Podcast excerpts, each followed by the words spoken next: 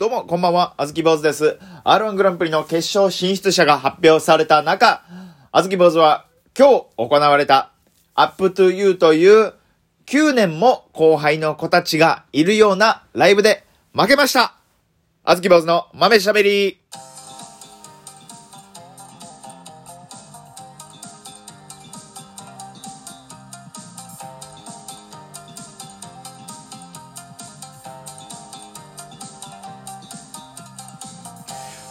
そうなんですよ。あの、最近気づいたんですけどね、やっぱその、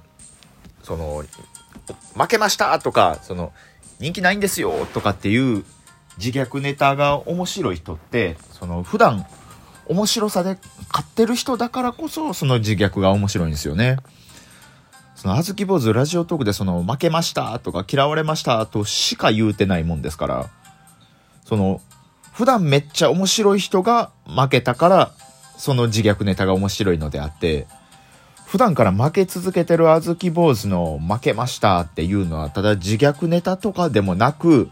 あの、自分が敗退したことのなぞりでしかないので、これは面白くないですね。そうですね、あの、三味線が流れてるからまだね、若干聞いてられるかもしれないですけど、ここから三味線の音が止まり出したら、本当にもうえげつなくあの、ものすごい暗い陰鬱な会話に、会話というかね、僕の喋りになってまうかもしれませんが、あー、やばいです。音切れてしまいました。危ないです。皆さん気をつけてください。おのおので、おのおので何かしらの BGM もつけてください。何かしら、何かしらの BGM をつけてください。あの、今すぐに、今すぐにスマップのシェイクをかけてください。皆さん、お手元の、お手元の、その何かしらの媒体で、スマップのシェイク、スマップのシェイクをかけてください。急いでください。お願いしますよ。もしくはオレンジレンジの上海ハニーをかけてください。急いでください。えそしてね、え、もう知ってると思いますけど、はい、そうです。平成生まれです。平成のあのものすごい明るい楽しい時代を生き抜いてきましたので、えー好きな音楽が、えーもう見ての通り偏っております。ということで、えーラジオトーク始まりましたけれども、えーこちらのラジオトークは、あずき坊主というね、大阪で活動しているピン芸人の12分間のラジオでございます。SNS いろいろやってますのでね、えーフォローしてくれたら嬉しいです。よろしくお願いします。ということでございますけれども、まあ、負けましてね。あ、えー R1 グランプリの決勝とかがいろいろ決まりましたね。そんな中で、えー、あずき坊主は、ね、9年も後輩の子たちがいるようなライブでね、負けたんですよ。しかもこれもね、人気票とかで負けたとかでもないんですよね。まあ、もう自分がこの負けたこと、これ、いやもうこれも反省や。もうメモとして自分の体に刻み込める、刻み込むタトゥーとして、ちょっともうここに残しときますけど、お客さんがめっちゃ少なかったわけでもないです。でね、あの人気ある若手の芸人さんが、え読んだファンがほとんどみたいな場所でもなかったです。80人ぐらい、ザザハウスで、もうパンパンにお客さん入ってまして、その中であずき坊主は本当にもう、本当にもう、えーダメでした。えー負けました。で、その後のダメ出しも行きました。えーパターン化できてないと。えー3分という短い時間の間でお笑いで、ピン芸人で漫談でお笑いを取ろうと思ったら、パターンが大事だと。えーこれを言ってこう出てくる。こう言ったらこうなる。こう言ったらこうなる。みたいな、このパターン、どこで笑ったらいいかのこの受けるパターンを見つけないとわからないと。で、出てきたあずき坊主がどうもって出てきた時に、どういうことを言いそうな人とかがわからないと。であずき坊主はね、なんか嫌なことを言うて、なんか嫌事を言うてから、まあ入ってたけど、今回の漫才は。で、その部分は確かに受けてたけれども、ちょっとは受けてたけれども、その、出てきた時に嫌事を言う人かどうかもわからないと。和服の丸坊主のセンス持った人が、なんやったら、お願いしますってこう、笑顔で言うてる人が、えー出てきたから、この人がね、その嫌事言う人なのかもわからないし、まず和服やし、どういう人なのかわからない。あずき坊主っていう名前もよくわからない。妖怪みたいな名前だし、何をする人かわからないから、えー笑いづら、えーわからないと。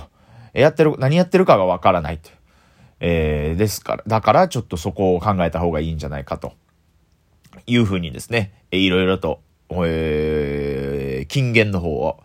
えーいただきまして、あずき坊主今はもう非常に悩んでますね。あずき坊主という名前が今これをやって良くないのか。確かにね、僕もそうですね、お客さんの立場にな、慣れてないですね。あずき坊主ですっていうね、その、あずき坊主っていう名前の芸人が出てきた時に何をしそうなのかがわからないと。で、ある方からはね、例えば、えー、芸人が、あの、賞レースの決勝に行った時、テレビのネタ番組に出た時、何かしら一言、えー、タイトルがつくと。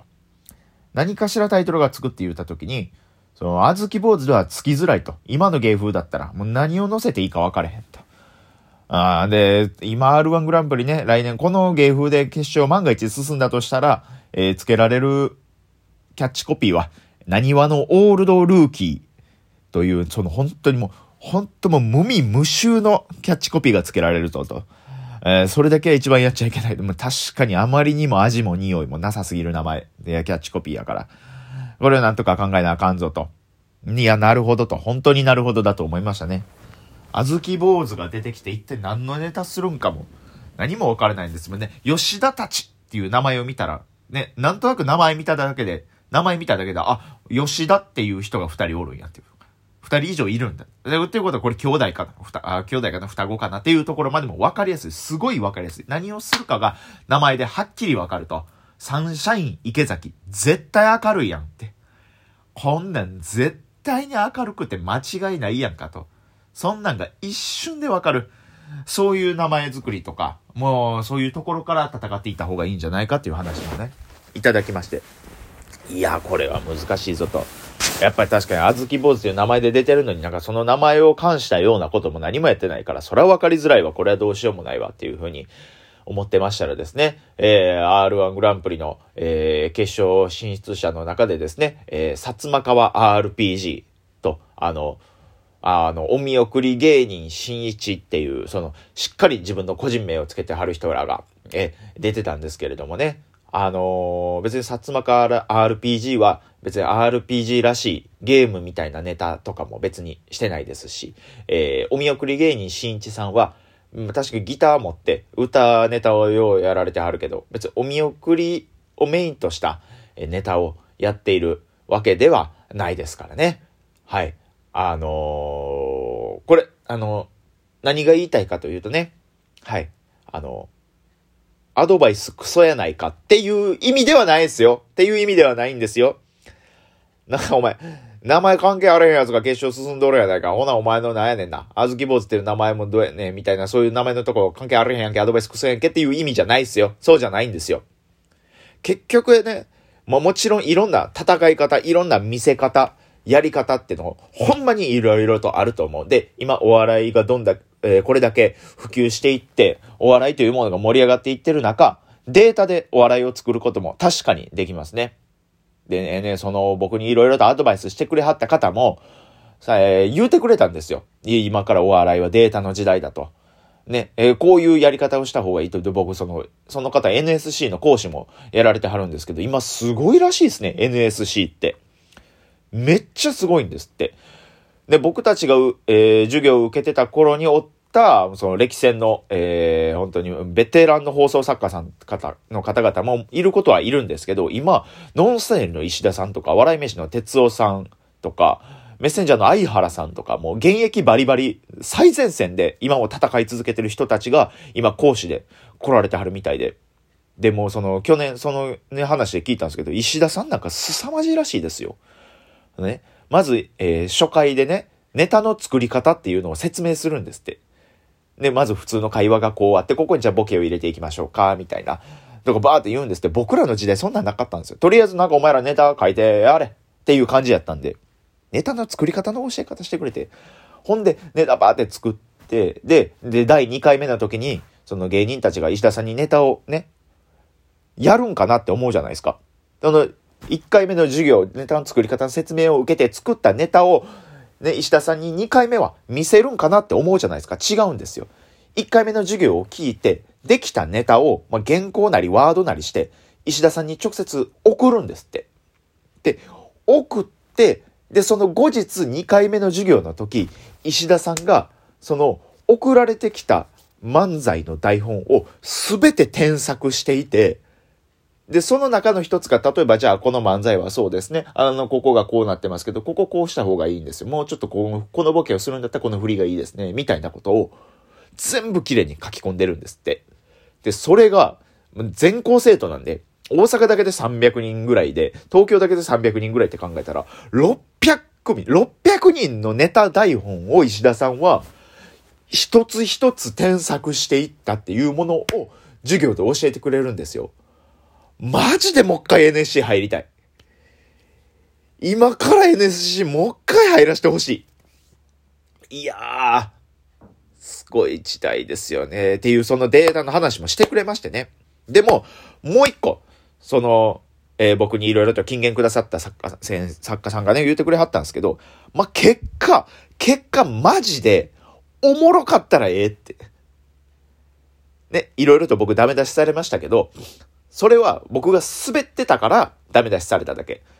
滑ってたから、もうちょっとこういったパターン、えー、作った方が受けやすいよ。構成こうした方がいいよとか、えー、見た、出てきた時にこう言った方が面白い、えー、こういう、こういう芸人ですよって最初に見せた方が分かりやすいよとかは言うてくれるんですけど、まあ、結果、